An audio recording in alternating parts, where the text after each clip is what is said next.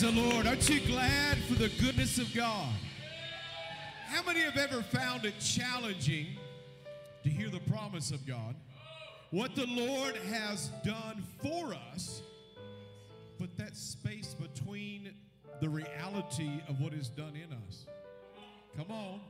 Am I, am I talking to anybody that's been through some, through some stuff? Amen?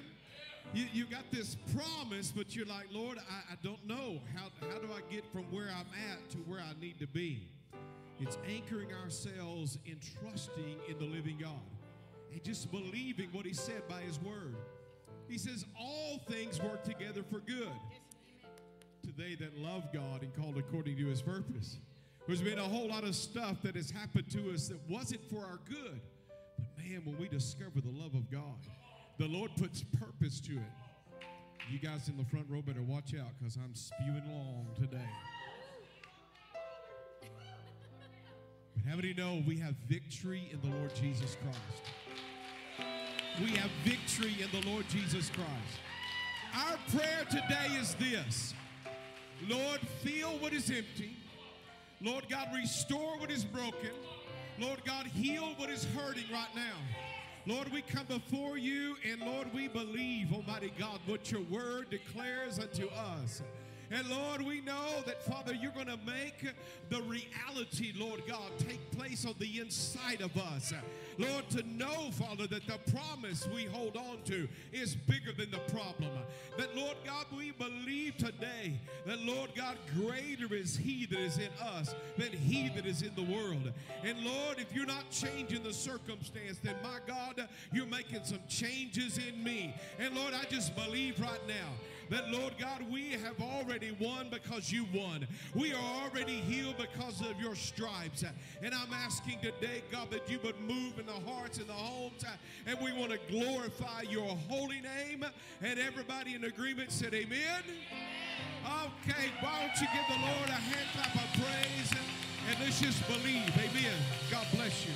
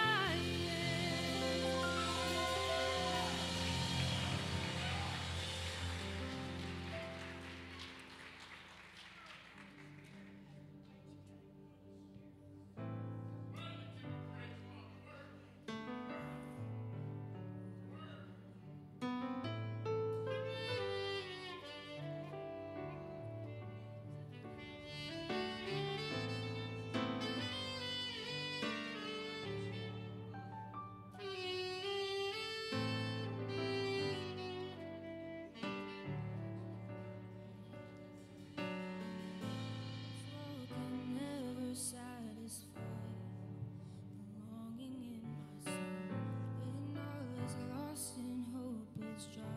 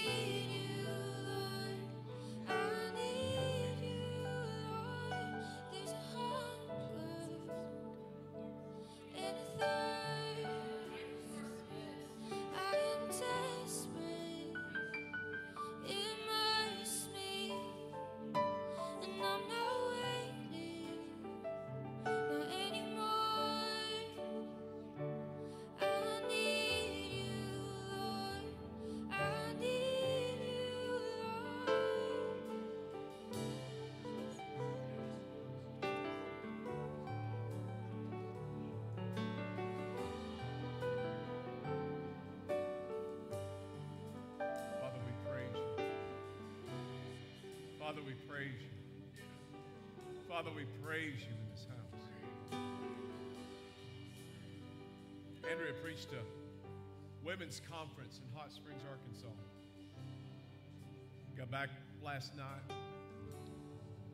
It's about 11 or 12 ladies that were in that conference gave personal testimony. It's absolutely powerful to hear horrific events that took place. Women who were sold into sex trafficking. Those that had been bound in addiction, one after the other. I got up and my husband was dead from an overdose. One after the other. This one young lady gets up. She talks about the abuse that she suffered and the addiction she fell in. And how that she did not know how to cope because she didn't have God. To get some sort of relief, she would take razor blades and she would cut into herself and she would put words that were so derogatory that because she didn't know how to deal with that pain. Then she said, But Jesus. But Jesus came into my heart and saved me.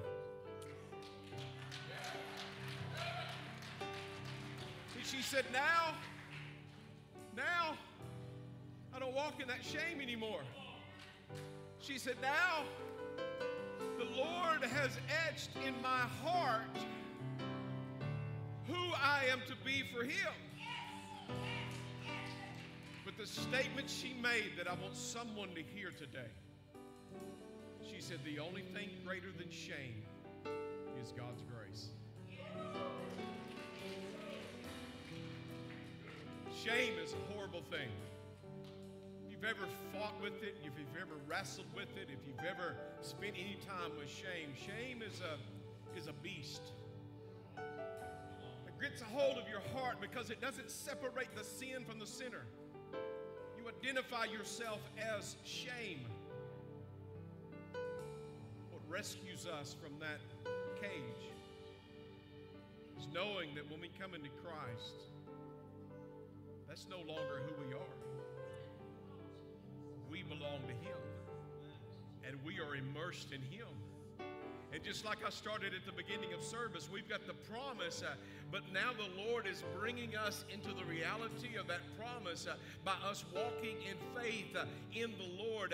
And if you're dealing with shame today, I believe that the Lord is speaking to you right now to say to you that grace is greater than the shame that you face. That you're not going to have to live in this cloak of darkness anymore.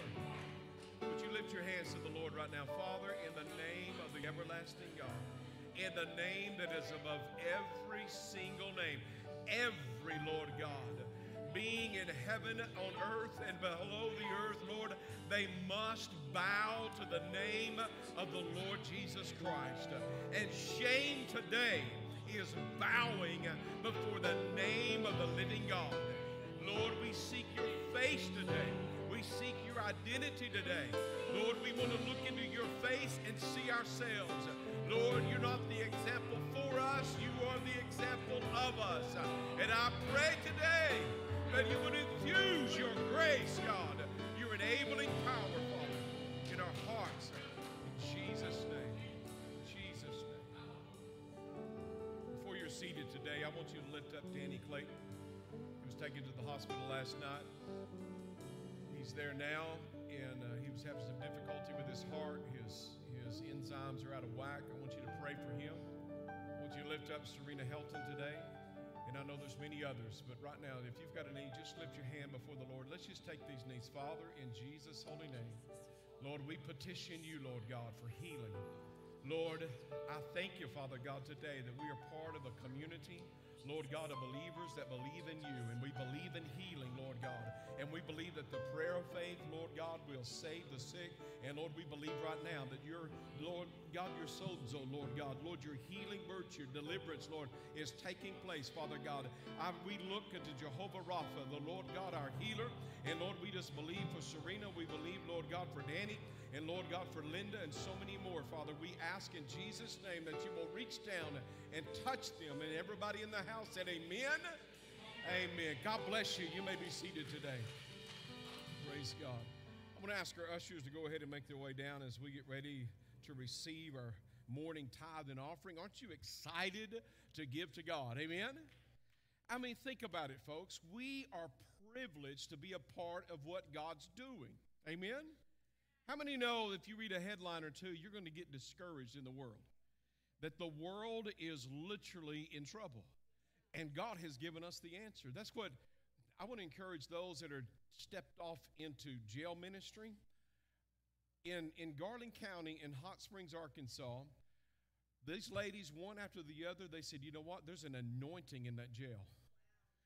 We are being set free by the power of the gospel of Jesus Christ. And so all of these horrific events are taking place around the world. And what does God give as the answer? He gives the church. You're the answer. Amen. Amen. So today, as we give, we give because we believe in what we are doing. We believe in the kingdom. Amen. Up, down, no good? Good. You can't hear me? Let's everybody look at Andrew. All right.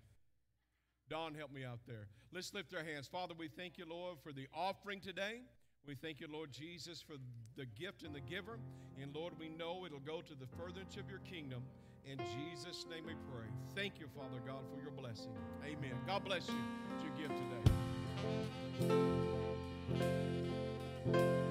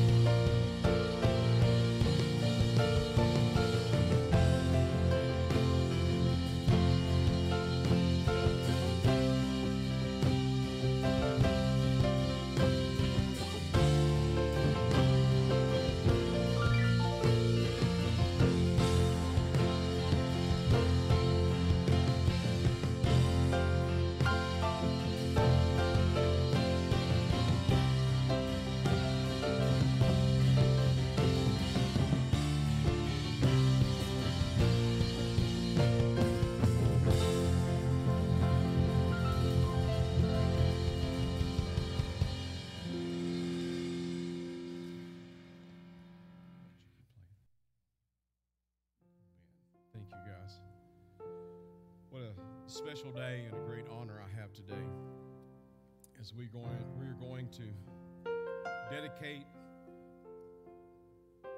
beautiful baby to the Lord today. I'm going to ask the Jones family if you guys want to come and whoever would like to join, please please join us today.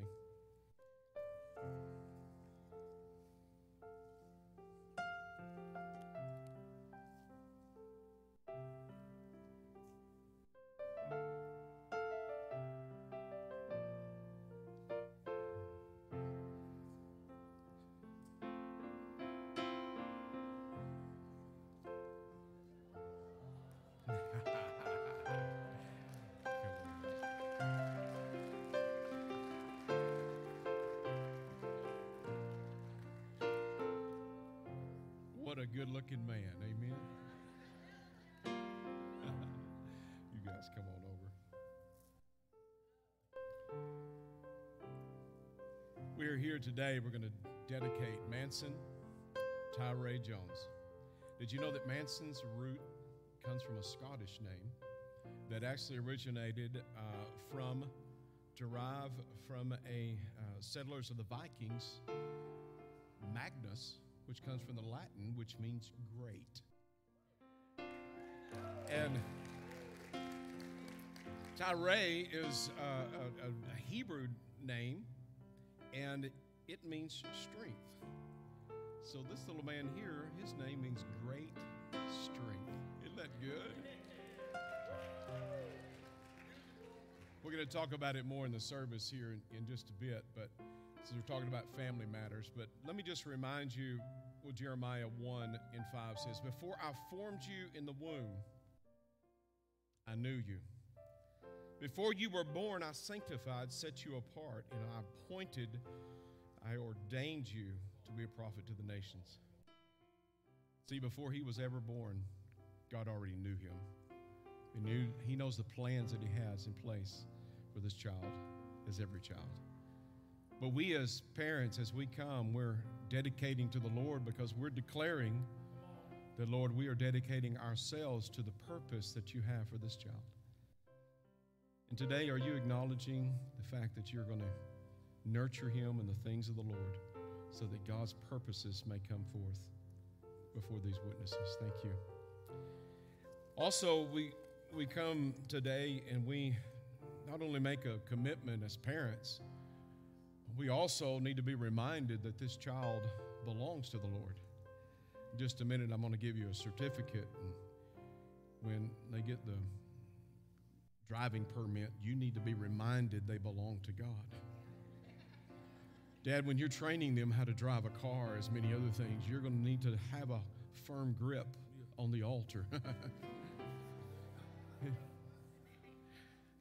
but the word of the Lord says, Train up a child in the way he should go, and when he is old, shall not depart from it. The Bible tells us in Deuteronomy 6 And these words which I command you today shall be in your heart. You shall teach them diligently to your children, and shall talk of them when you sit in your house, when you walk by the way, when you lie down, when you rise up. You shall bind them as a sign on your hand, and shall be on the frontlets between your eyes. You shall write them on the doorpost of your house and on your gates. Trust in the Word of God. Lead your family according to what God says, because He will enable us. Amen. Would you stand with us, if you will, as we dedicate this beautiful baby to the Lord? Thank God for this beautiful family. Put your hands this way. Father, the name of the Lord Jesus Christ, Lord, we know that, Lord God, this child, Lord God, will never cease to exist. Lord, you brought him into this world. You knew him before he was ever formed. And Lord, you know exactly the plans that you have in place for him. I ask, Father God, that you will bless his hands to your work, bless his feet, God, to your path. Lord, let his shoulders only carry the burdens, Lord God, that you have assigned. Let his mind be saturated with your thoughts, Lord God. And Lord God, let his heart overflow with your joy, strength, and hope. Let him be a light and a witness, Lord God, for so many in need. I pray, Father, that you will bless this family, this mother, this father. Lord, I thank you, Father God, for them. And Lord, we trust in you entirely in Jesus' name. And we dedicate him to you. And everybody said, Amen. Amen. So, praise God. Mom, I'm going to give these to you. This is a certificate to note this day, and also um, his possibly his first Bible. Got his name in there. Hopefully, that will become the most cherished possession that he has throughout his life. We like to give away these carnations. We have a red representing the strength of a father. We have the white representing the purity of, of a mother's love. We give carnations because carnations will hold their petals even unto death. They'll never let go. And I know you'll never let go of your children. And we get, do a mixture because even my wife and I were talking about the other day how our children, there's so much of her in them and there's so much of me. and they're just a, a nice blend, a mix. And so this is for you today, just to enjoy. God bless you. Can you give this family? Thank you.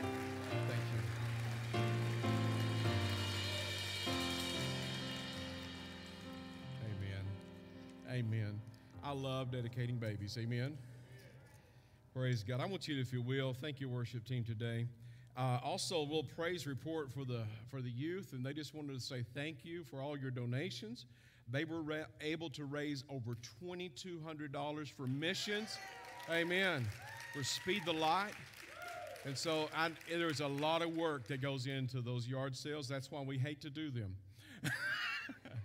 Andrea kept asking me, Are we going to have a yard sale? A yard sale? And all of a sudden, the youth decided they were going to have a yard sale. It's like, Hey, let's get the stuff and go there uh, with it. So, uh, thank you all for your donations and uh, appreciate that. I want you to take your Bibles with me. We're going to go to a couple of places here. I want you to go to Jeremiah 7, Joshua 24, and then we're going to go to Hebrews 12. Jeremiah 7, Joshua 24, and Hebrews 12. Okay, can you got folks in the back? Y'all hear me? Okay? All right. Hear me okay? All right. Everything good up there? All right. I can't see you anyway, so I'm just guessing it's all good. All right. Today we're going to continue, and this is kind of the second half of last week's message, as we didn't get as far into it as, as I thought we would. But today, as we continue on this, on this theme of family matters, how many know families matter? Amen? And I want to encourage you, um, uh, as I'll give more announcements here later. We're gonna we're gonna keep going with this theme uh, through Father's Day, and I've got a very special guest coming that's going to help me preach. Uh, I'm going to preach the front half of the message. He's going to preach the se- second half of the message. But I've asked Jacob to come down and uh, to partner with me. And so we have Jacob's my son, for those of you that don't know. But uh, he is uh, uh, he's doing a great job, a youth pastor in Bowie, Texas. But I want to encourage you. Now we celebrated our ladies uh, on Mother's Day. We're going to be celebrating fathers and men on Father's Day. Okay. Uh, I believe it's going to be encouragement to you, and uh, I had to up the I had to up the drawing prizes, so they're going to have some good prizes. All right, uh, you come get a ticket, you could be the winner. So come on out. There's going to be breakfast that day. It's just going to be in a couple of weeks. Family matters. Let's go to the Lord once more. Father, I love you. Thank you, God, for your mercy and grace. I just ask, Lord God, that you would enable me, enable me, Lord God, to minister the truth of your word. And Lord, let it penetrate our hearts in Jesus' name. Amen. Now, we're, we're talking about, and we didn't get so f- all the way through it yesterday. It's going to be a little bit of a recap today. But let me just say to you today I don't come to you as a resident expert on child rearing, okay? I just want to share with you some of the lessons I learned, also some of the things that I've gleaned, and what the Word of the Lord says. When I was a, those of you that know me, you know my testimony. Uh, you know that, that I came from a very dysfunctional home. Uh, father committed suicide when I was 14. I had a, my mother was manic depressive bipolar. Uh, my, my stepfather was, was abusive in every possible way, every possible way for eight, nine years of my childhood. And so I came from a very dysfunctional home. I, I tried to self medicate. I've tried to overcome. I thought, you know, success would be get out and get a career, get a job, you know, out, outlive all of that stuff. But the problem was, is I couldn't run from self. And so I had, have, I had to have God fix me so that I wouldn't continue to destroy things in my life. So as a parent, as a parent, my heartfelt plea to the Lord was, God, don't let me screw up my kids. Anybody ever prayed that prayer? God, just help me not to mess things up. And so I had to live desperately dependent upon the Holy Spirit, the Word of God, to lead me and to guide me. And so, as we look here and we talk about family matters and we talk about discipline, I'm not presenting as a person who's never made mistakes in my in my parenting, okay? Because we get we get the presentation and we look at that many times on the level of perfection, thinking they've never had a day's trouble. Listen, you kids are kids, amen. And, and, and like a friend of mine says, man, their, their brains are mush until they get about 25. you know, they, they got to have some training. Uh, uh, they, they don't know anything. They just, my kids were no different than anybody else's kids. And, and, and, and I trained them just to, we let them be kids. Amen? You're not just special because we're ministers of the gospel, but we're going to train you according to the word of God. Amen? So as we look here, I want you to look at Jeremiah 7 verse 17. Do you not see what they are doing in the cities of Judah and the streets of Jerusalem? This is the Lord speaking to the prophet Jeremiah. The children gather wood, the fathers kindle fire, the women knead the dough to make sacrificial cakes for the queen of heaven, and they pour out drink offerings to other gods in order to provoke me to anger. See, worship is a family affair and they were going, and the kids were participating in what they were trained. Kids will mimic what is modeled before them. But we stand on the belief is like Joshua 24 and 15. But if serving the Lord seems undesirable to you, then choose for yourself this day whom you will serve, whether the gods of your ancestors uh, served beyond the Euphrates or the gods of the Amorites in whose land you are living. But I love this. Joshua said, But as for me and my house, we will serve the Lord. And I told our kids growing, growing up, I said, As for us and our house, we shall serve the Lord. But oh, daddy, oh, daddy, I said, I don't care what, what they're doing. We are going to serve the Lord. so, and if you missed last week, let me just put this nugget, this fuse inside of you today when it comes to parenting and you're in the midst of a, of a situation and you're not really knowing what you're going to do or how to handle the situation, uh, whether it be disciplined or the words you speak to your children or, or how you display yourself or what actions you are to take, you can anchor yourself. You can anchor yourself in this. Having a vision for your children's future. Having a vision. We just dedicated a beautiful child who was born in February. This child stepped into this world when moment of conception that child became an eternal being. An eternal being. And that child will never cease to exist just like you will never cease to exist we will exist somewhere throughout all of eternity.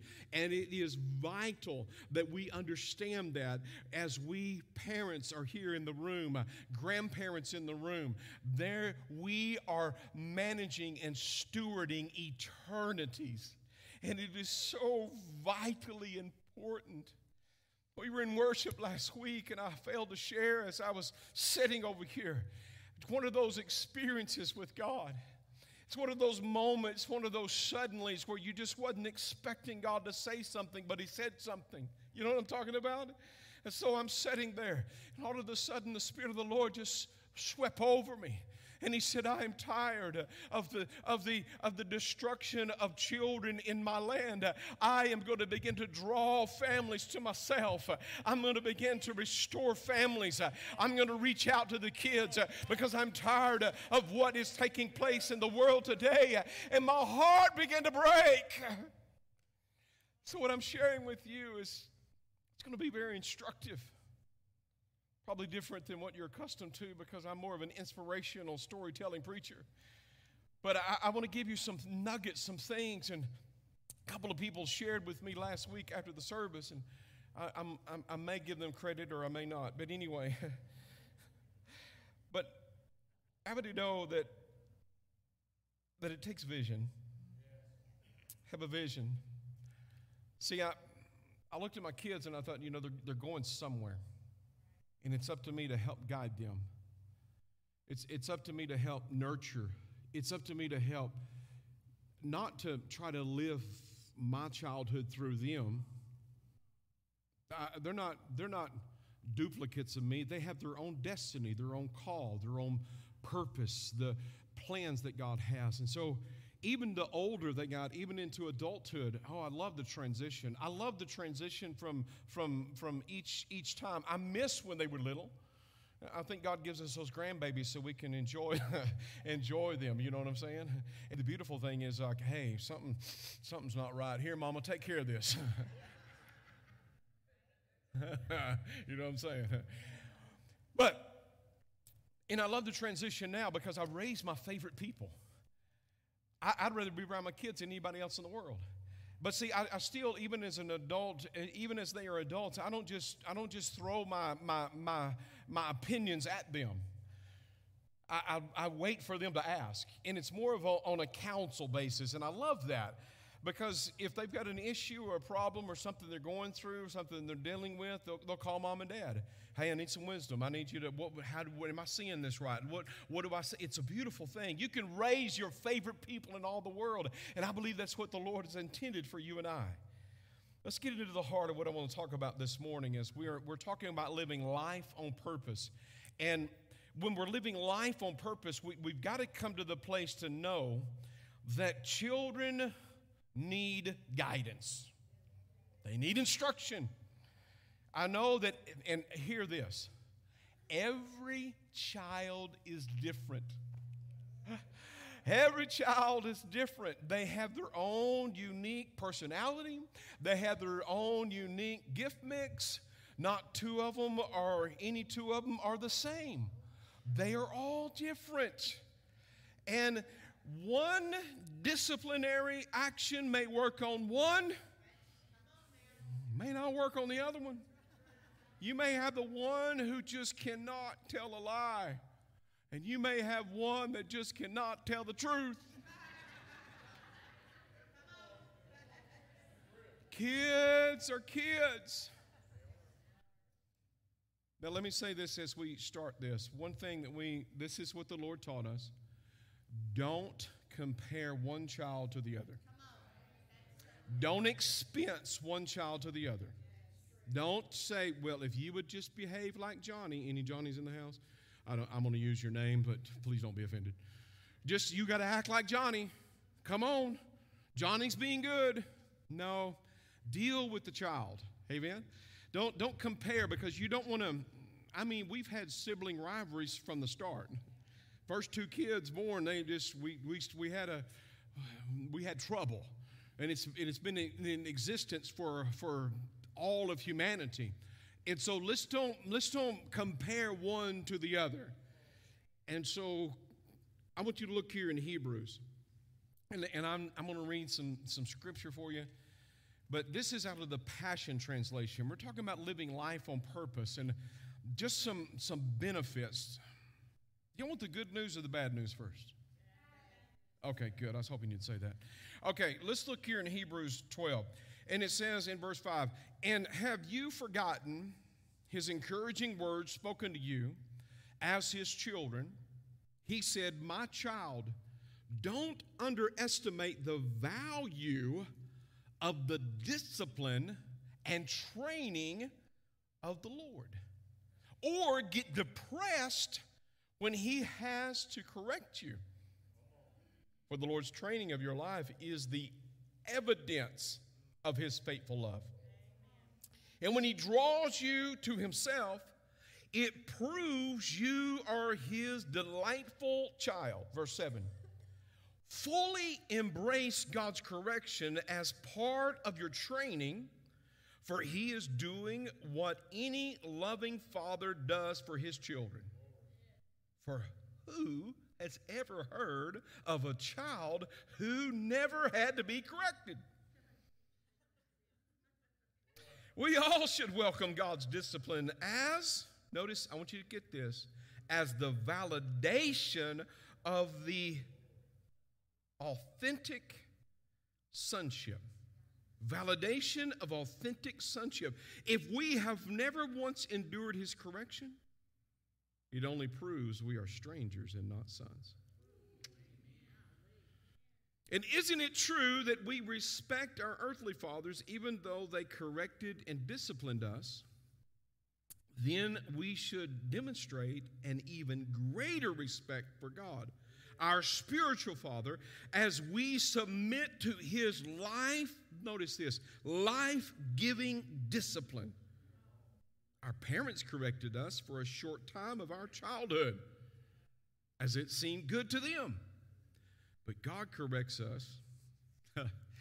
God corrects us throughout our lives for what reason? For our own good, giving us an invitation to share His holiness. Now, all discipline seems to be painful at the time, yet later it will produce a transformation of character, bringing a harvest of righteousness and peace to those who yield to it. Mm. Now, Clayton shared something with me. You wanted the bad news first.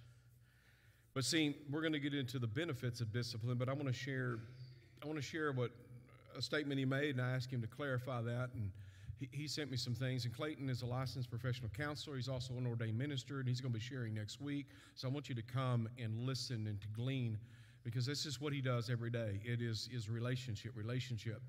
And the, the, the flaws in relationships and how God mends relationships. And, and so let me encourage you. It's just you need another you need another tool in your tool belt. You need another weapon in your arsenal. You need to have what God is trying to give you.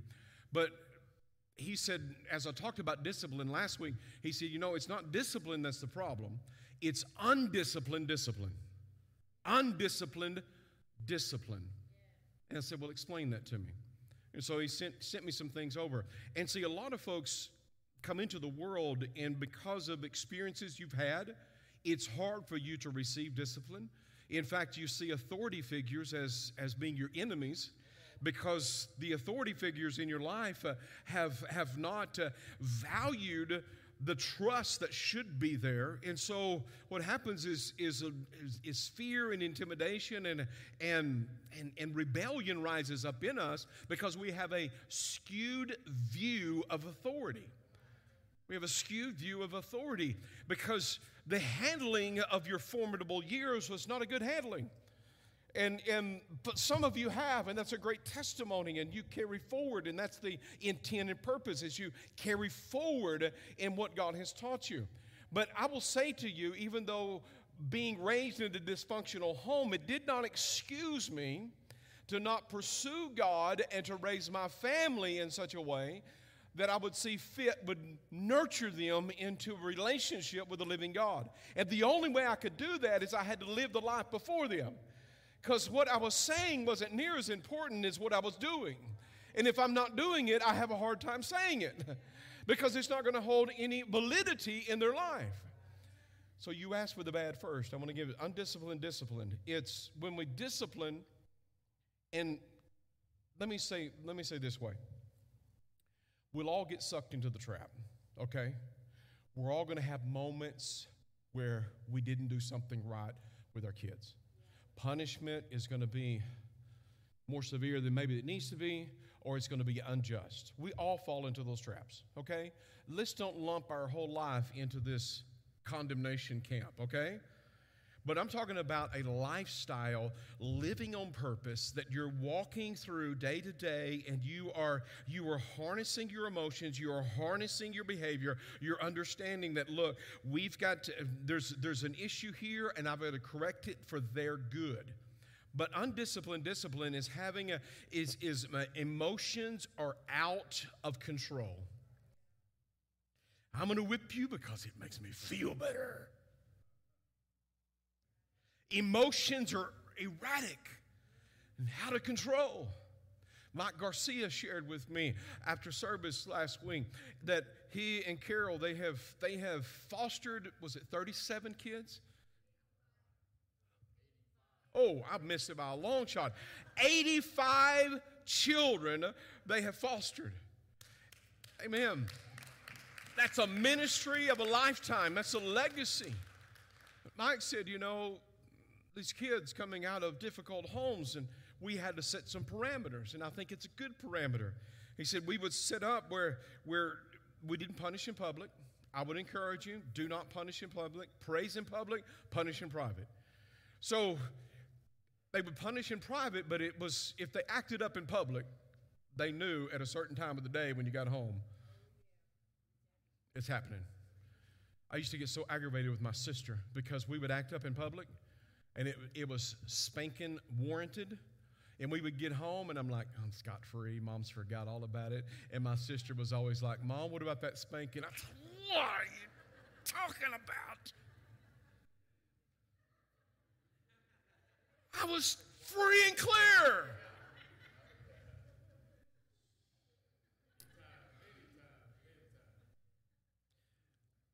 What if you took just a moment, took a breath, backed up just a minute, composed yourself? Doesn't have to, you, can, you, can, you can filter this any way that helps you. But what if instead of getting overly emotional in the moment, take just a moment, back up, and address it when you have leveled yourself? Undisciplined discipline, it is inconsistent discipline. Different each time that discipline takes place. Undisciplined discipline is more severe than needed. More severe than needed. I would take a whipping anytime when I was a kid.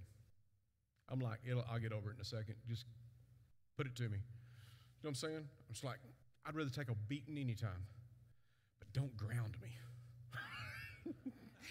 I don't want to stay in this house. So my mom and my stepdad figured those things out. It was like whipping him, and my mother had this strict rule you don't stop whipping until they start crying. And it took a long time. But eventually I'd shed a tear just so she'd quit. But they would ground me over the stupidest things. You didn't wash the dishes, you're grounded for a week. Ah, I mean, I was in lockdown for so long. I thought, I got to get free. See, the, the punishment was more, it was more severe than needed. Undisciplined discipline is done without a possibility of a teaching moment. Undisciplined discipline. Now, my kids, they probably didn't understand it at the time. But every time that I had to, I had to discipline them, I didn't enjoy it any more than they enjoyed it. In fact, I hated it probably more than they hated it. But every time when it was over, I would, I would instruct them Do you understand why I'm doing this? I'm doing this, it's for your good. I'm doing this because this behavior, if it is allowed to continue, it's going to harm you.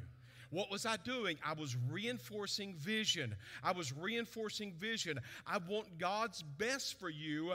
And until you surrender your heart in this situation to the Lord, it is my job to make sure that you're protected. And so I would, I would instruct them, I would say, before this even happens, or, or even after it happened, after the, the discipline, I would say, I do this because I love you. And when it was over, more often than not, it ended with an embrace. Like, I still love you. This doesn't change my love for you. In fact, this solidifies. And so, you have, I would encourage you, take a teaching moment. If you do this, you get that. If you do this, you get that. And so, they need to have a sense that your favor has lifted, but your love never changes. Your favor may lift off of them for that moment. They need to feel that. But you, you let them know that your love never changes for them. Amen? So take a teaching moment. Done without integrity, hypocrisy. I correct, but I cannot be corrected. I discipline, but I cannot be disciplined. I remember the first time that I went out as a young teenager. I hate to tell this about myself, but it was true. I go out and uh, I was staying with my dad for a minute.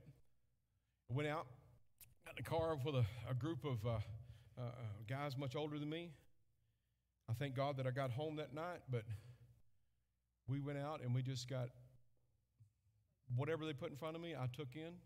I wasn't 13, 14 years old drinking, smoking, sick as a dog. I came in, I remember walking in the door, and I was staying with my dad. I didn't go up there all that much, but I looked at them, it's still daylight outside. I don't know how where I went or even how I got home. But I looked at them and I said, I'm going to bed. And I dove over the coffee table and hit the couch. Was out. The next day my dad comes in and he's he's wanting to he said, Son, I was gonna I was gonna discipline you because I don't want you doing those things. But see, first beer I drank was with my dad. First joint I smoked was with my dad. First shot of whiskey I drank was with my dad. He said, I can have a hard time disciplining you in areas that I've shown you how to do these things. See, there wasn't any integrity. So if you don't want your kids smoking dope, drinking beer, and going out with, with, with those that don't need to, then stop. Just stop. If you don't want them to end up in a place that they don't need to end up, then stop the self destructing behavior and start guiding them in such a way that's going to lead them to a path of righteousness. Amen? Because whatever little bit you allow, they're going to allow a lot because they're going to say, hey, if mama can do it, if daddy can do it in a little measures, then it means the door is wide open for whatever it is that I want to do. You ask for the bad stuff first. I'm just giving it to you. Out of balance. Undisciplined discipline is being out of balance.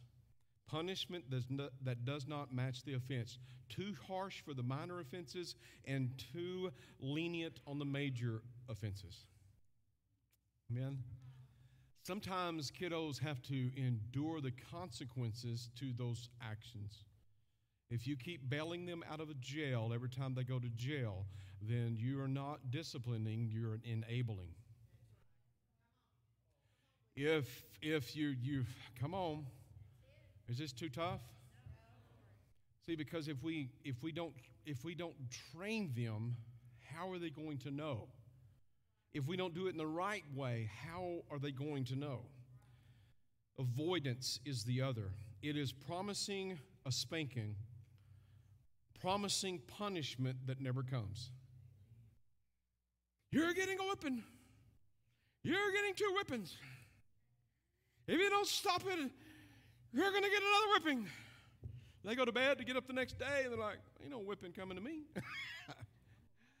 if you say it, go ahead and follow through with it. Amen? Now, gauge it. Okay, I would take a paddle, and you can, you got to choose the, the form of discipline, okay? I'd take the paddle and I, I would hit myself first before I ever got in there. Because I want to make sure I don't leave a bunch of, you know, that, that it's not too extreme that, that, it, that it gets the point across, but it doesn't, it doesn't, it, it's not an injury to the child. You understand? It's just say, okay, this consequences is pain. We don't want pain, right? and I know some parents say, well, I'd never count. Let me tell you, I have a child that if I didn't count, uh, we would do nothing but spank them all the time. I was an opponent to the parents that counted until I had that child that I had to count just so I could keep from one, two. You're like three and four and five. Okay, get in here.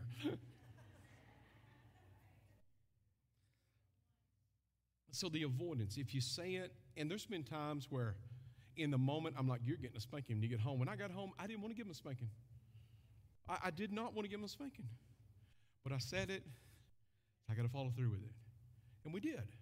And it was okay. Is this good stuff? Is this helping anybody? But see, what happens is the extremes of undisciplined discipline.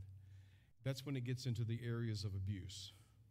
Punishing to satisfy emotions, out of control emotions, and and and and what happens in those scenarios out of control punishment that leads it leads to humiliation and shame of that child leads either to an inferiority in relating to others or a superiority in relating to others. And where did that come from? It comes from those out of control emotions. I can't, but see, the fruit of the Spirit is self control. So we, we, stay, we stay in control. Now, let's get on to the, to the benefits. Are you, are you ready for the benefits? The benefits of discipline. Now, I want you to notice something there that the author of Hebrews, and some, some believe Paul wrote it, some believe Barnabas, but we know that the Holy Spirit inspired it. but what we see in there is that, look, your parents discipline you for a short time in your life.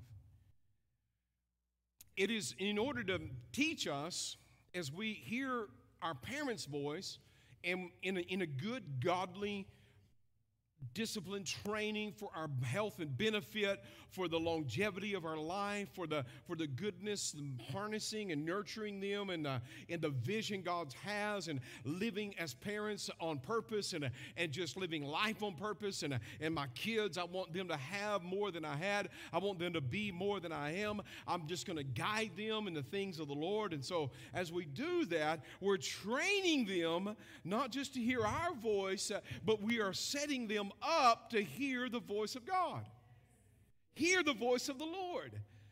So that they understand that, look, there is a natural portrait of what a family should be, and what a father should be, and what a mother should be. That is a reflection of how our Heavenly Father should be. That's the way God has designed it. So that we could train up a child in the way they, they should go, and when they are old, they will not depart. Now, hear me today. God can fix any problem, God can fix any person, but it comes with a, willingness to surrender all to Him. And you may have said, "Man, I am the direct result, or at least I am. I've got a lot of a lot of weight sitting on me because I did not do the things that I should have done when I should have done them." But I'm saying to you, God can take those things and He can correct them if you will surrender to Him. And when we stop serving our family and our children, uh, it starts.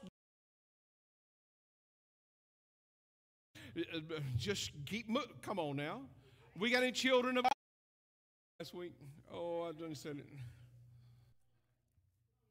All right, I'm gonna confess my faults one to another, I might be healed. So we've been looking for a new van. I found one in Baton Rouge, Louisiana. So I said, came in. I said, Andrew, get in the car. We got to go. I finally found a van. You'd be for the church, not for ourselves, for the church. I said, let's go. She said, where are we going? I said, we're going to Baton Rouge. Let's go. So seven hours we drive down there. Woo! We get there and it's a junker.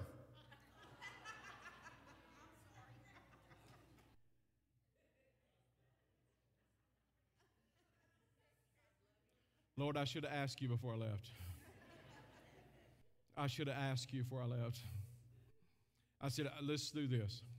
If you don't mind sleeping in the car, this is last Tuesday. I said, we're going to drive back. We drove seven hours down there, 20 minutes to look at a van that was junker because those pictures were deceptive. Had to be there that day because four other buyers were lined up for it, blah, blah, blah, blah. We get in the car. I said, go to let's eat supper and go to sleep. You go to sleep, I'll, and let's drive back. And we'll race the day like it never happened.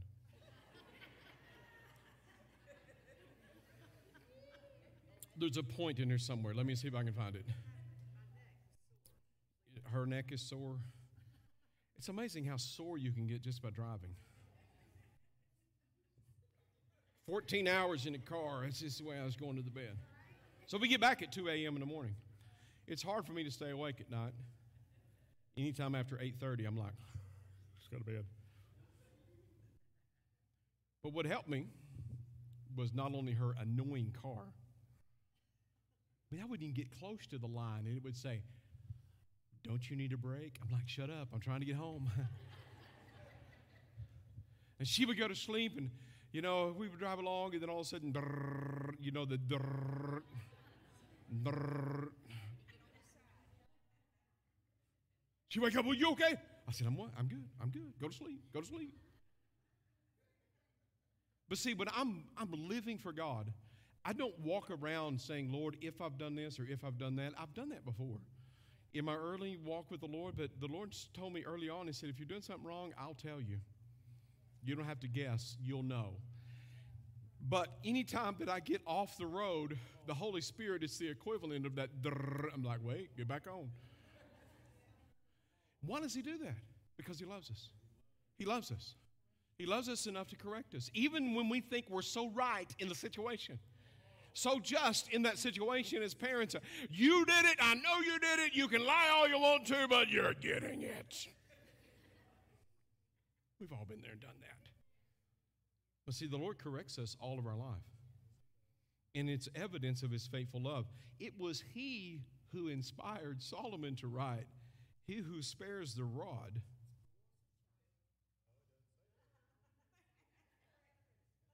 You weren't here last week, were you? I'm sorry, I set them up with that. It actually doesn't say that. There's not a scripture for that. It's just something we say. But what it, the, the, what it does say is that he who spares the rod, because I thought it said that too.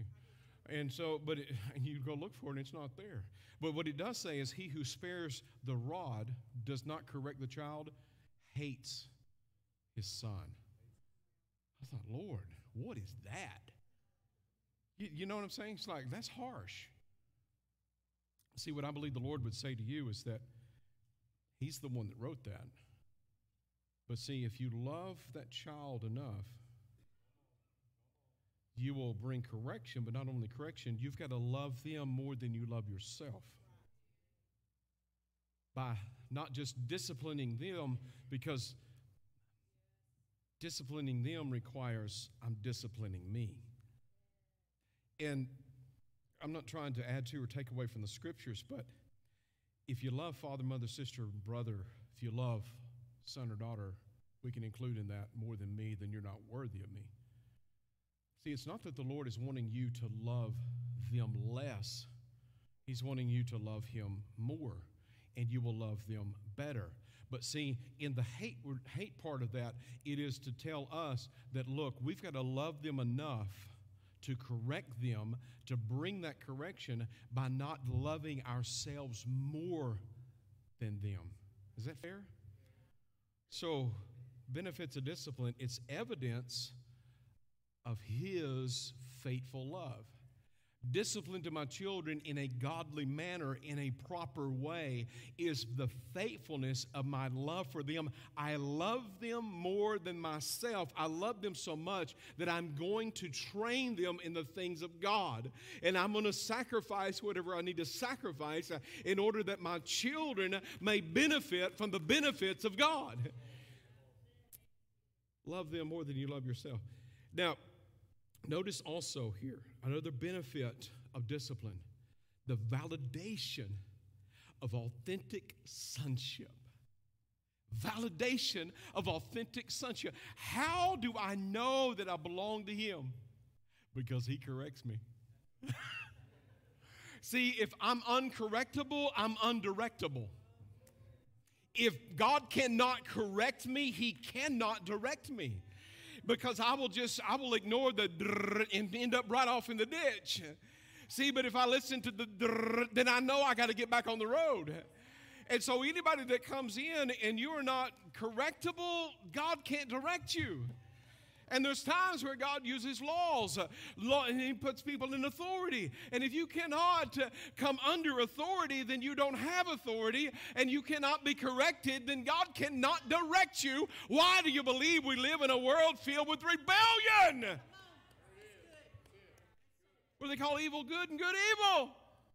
It's because they do not want you finding the direction of God. Because if you find the direction of God, you're going to find the identity and the sonship of Jesus Christ. You're going to find the power that lives on the inside of you, and you're going to walk in an authority. An authority. But see, because you can't have authority unless you're under authority. You can't do it.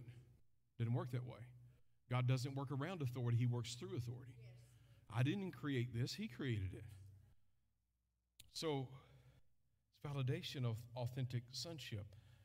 Validation means this it's the action of proving the validity of someone or something. So, when God corrects me, see, if I don't accept His correctance, correction, then I'm, I'm declaring I'm not His. I'm not His. I didn't say it, it's in the Word. But if I come under that correction and I'm okay with Him correcting me, He didn't say I had to understand everything. It usually helps. In fact, if you have a house full of kids that are thinkers, you got to explain why we're doing what we're doing. They're just different. Amen.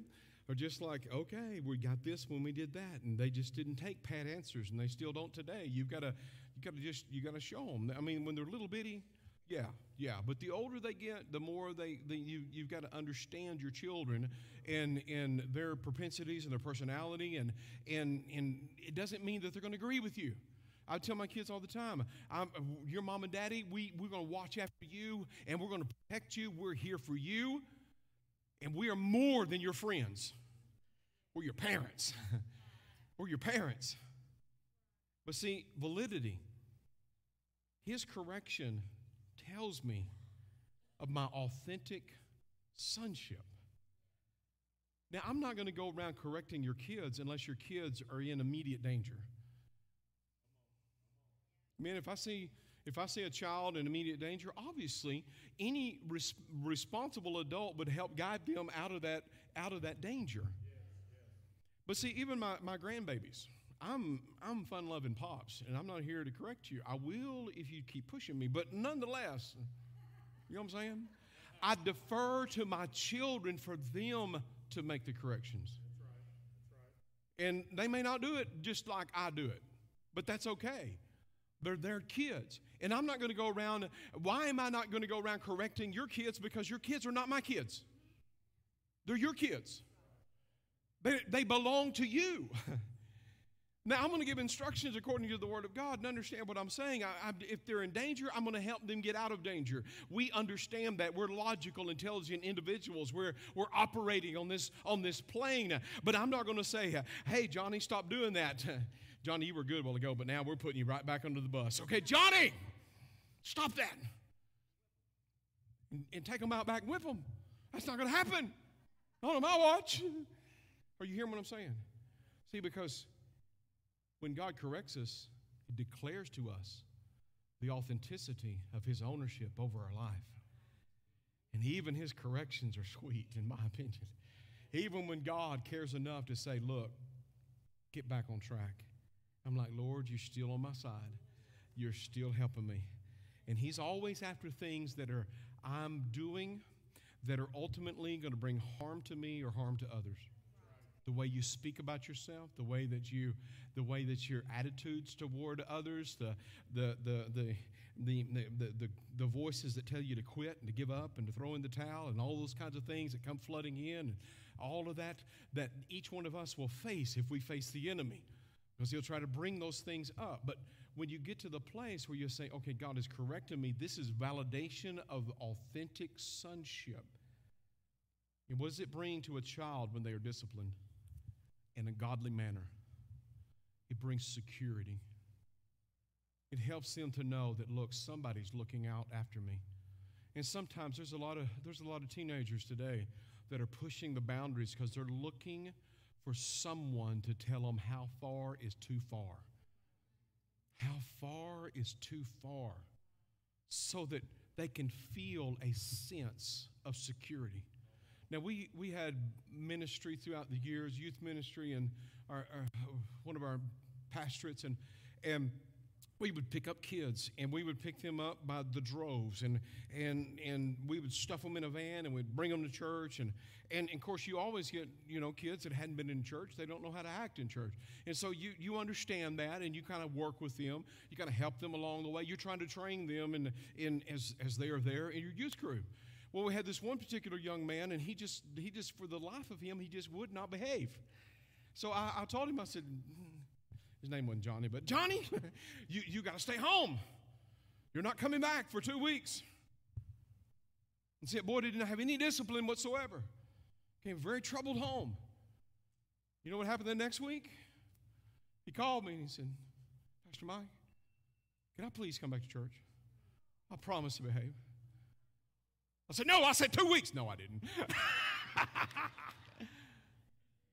I said, Do we have an understanding? He said, Absolutely. I said, Come on. Come on. And that was the best behaved kid the rest of our uh, pastorate there. Why? Because somebody told him where the boundaries were. And it brought him a sense of security. And youth group became his escape.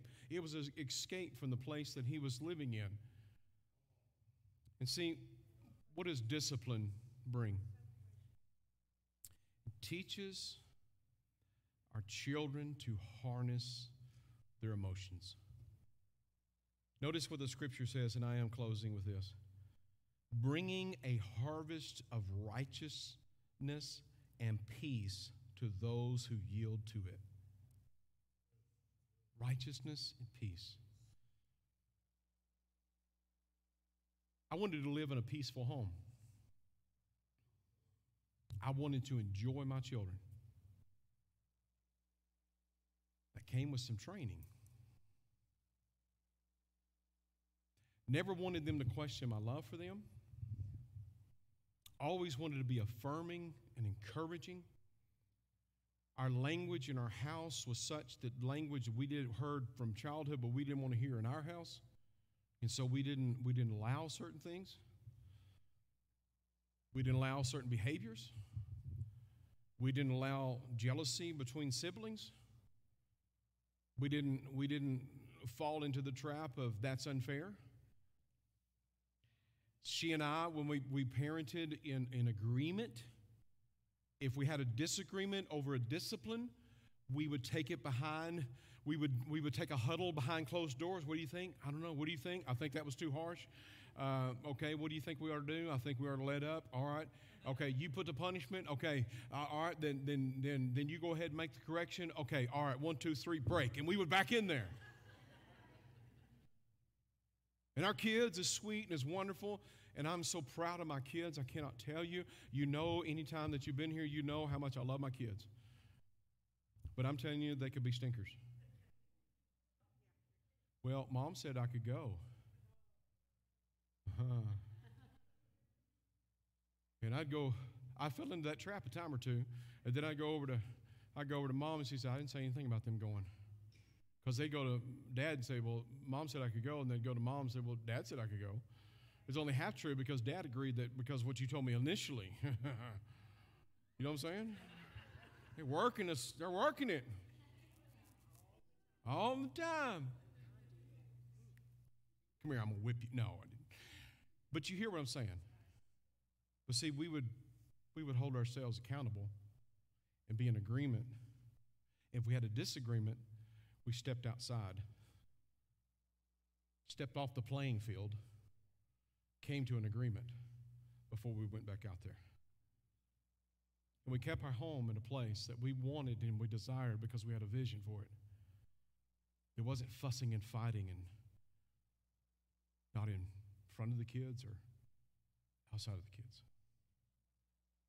Why? Because we had a vision. We had a vision. God gave us that vision. But see, He never gives a vision, He doesn't empower that vision. There wasn't a there were many times where I reached up and said, God, I've got to have your help on this one. Lord, I don't know what to do about this. Lord, how do I present this way? And I promise you, God is faithful. And He would show us, and He would lead us, and He would guide us. If we wanted to do the work on the earth, on the, on the front end, if you want to enjoy your kids when they get older, train them while they're young. Can I just take one more step and then I, I promise I will come near close? We not only brought our kids to church and we we taught them how to tithe. You know why? Because I don't want to pay their bills all their life. I want them to be blessed. And if I don't teach them the principles of God's word, then I'm going to leave them open ended. We tithe so that to teach them that they tithe. If they got a dollar, they gave a dime. There would be times where missionaries would come through and they would raise money for, for Bibles, for fire Bibles to China. And I remember when Hannah was little, she came and she wasn't, what, what, eight, nine years old. She, she raised money for, for fire Bibles to, to, to send to China. What, what were we teaching them? We're teaching them the principles of God's blessing as part of the training. And because now I did not want them to, I wanted them to grow up and be responsible adults, but more than just responsible adults, I wanted them to be disciplined disciples of the living God to carry on for generations. And so I did not want them to live in a poverty mentality. I wanted them uh, to be transformed. And so I taught them the principles of God's Word because I wanted them to know what it means to be blessed by God. Amen? I could go on for days, but I'm not going to. Worship team, if you will, make your way up. Make your way up. Folks, family matters. Family matters.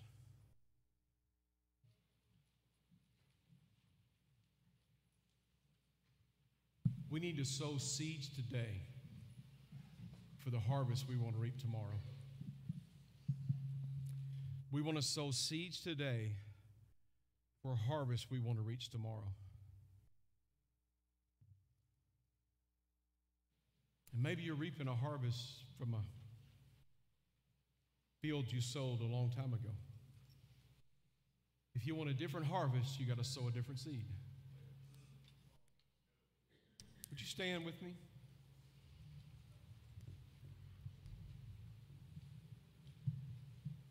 If it's all right with you, and if you're physically able, because I believe it matters that much. I want to simply be able to step out of our seat down for the balcony and I want to close out this service like we closed it last week. Praying for families. I, I want everybody in the building that's able. If you're not able, if it's if it's if you're not able, I understand. Afraid you're going to fall, don't don't worry. You can stay right there where you're at. But if you're I'm going to pray for our families today. I want us to pray for our families today.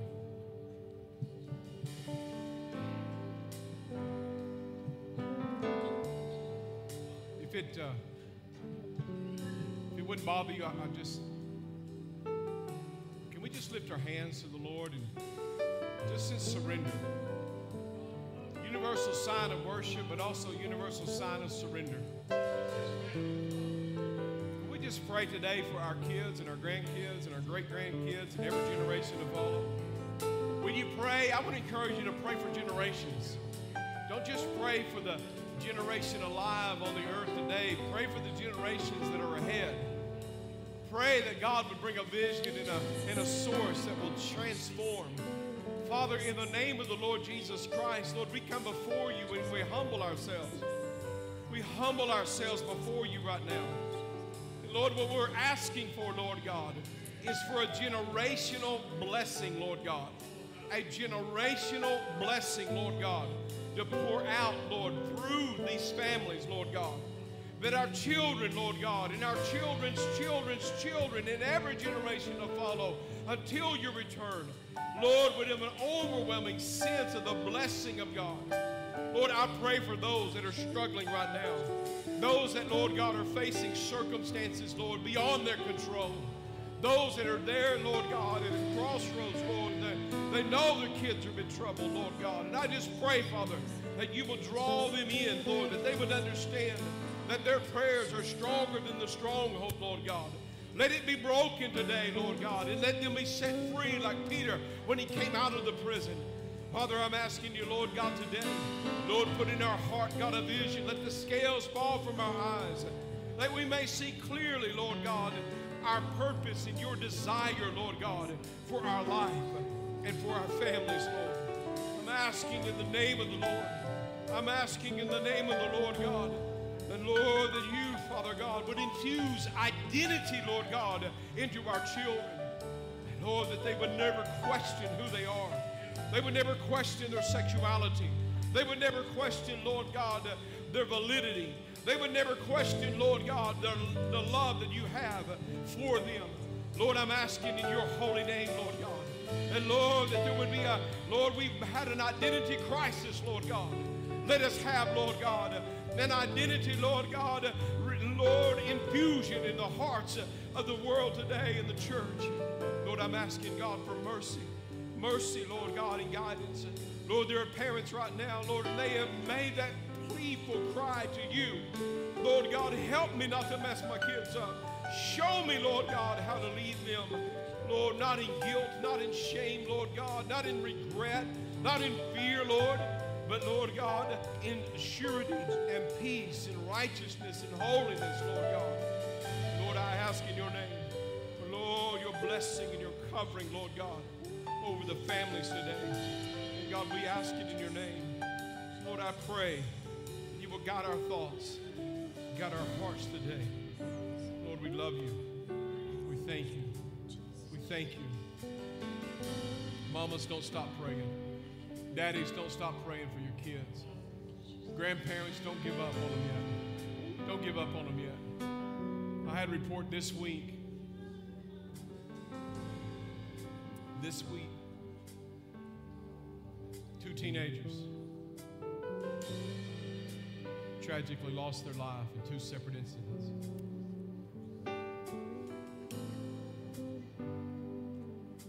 Let's keep love that song they sing. I am who he says I am. Amen. You feel better? Anybody feel worse? Thank you all once again for the donations to the youth and, and raising money for missions. Also, we have a new outreach ministry. In room 103 if you'd like more information. Liz will meet you back there. It's called CityServe. Of course, she's already back there. But if you are interested in this area of ministry, just off the, the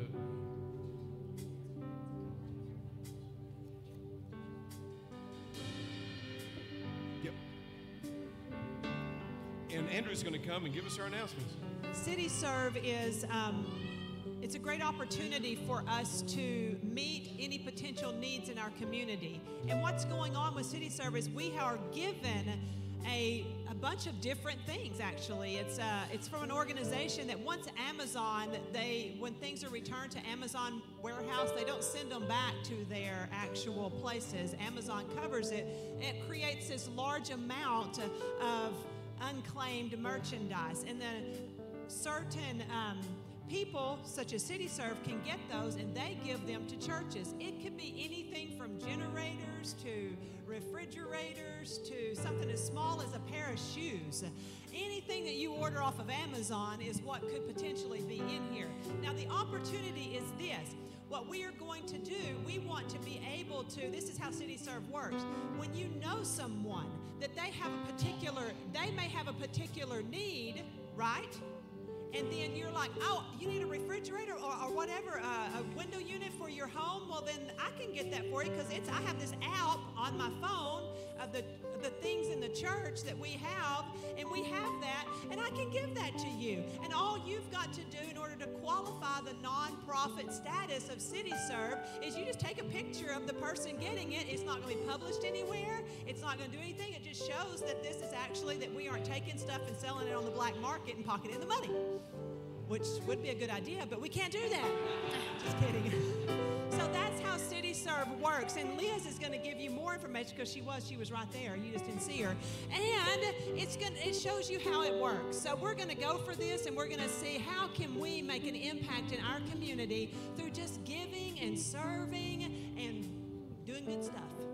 That's all the information I have. Thank you. Thank you. So if you're interested, Liz, if you'll lead them out, room 103. Uh, Empty Nester is going to meet Saturday at uh, the 10th at 5 p.m. And they're going to be over Sign Up at the Information Center, reservations. They're going to be at Shenanigans in Greenville for bowling and fellowship. Sammy Sisterhood is going to meet in the Adcock home on Sunday, June the 11th. And don't miss Father's Day breakfast.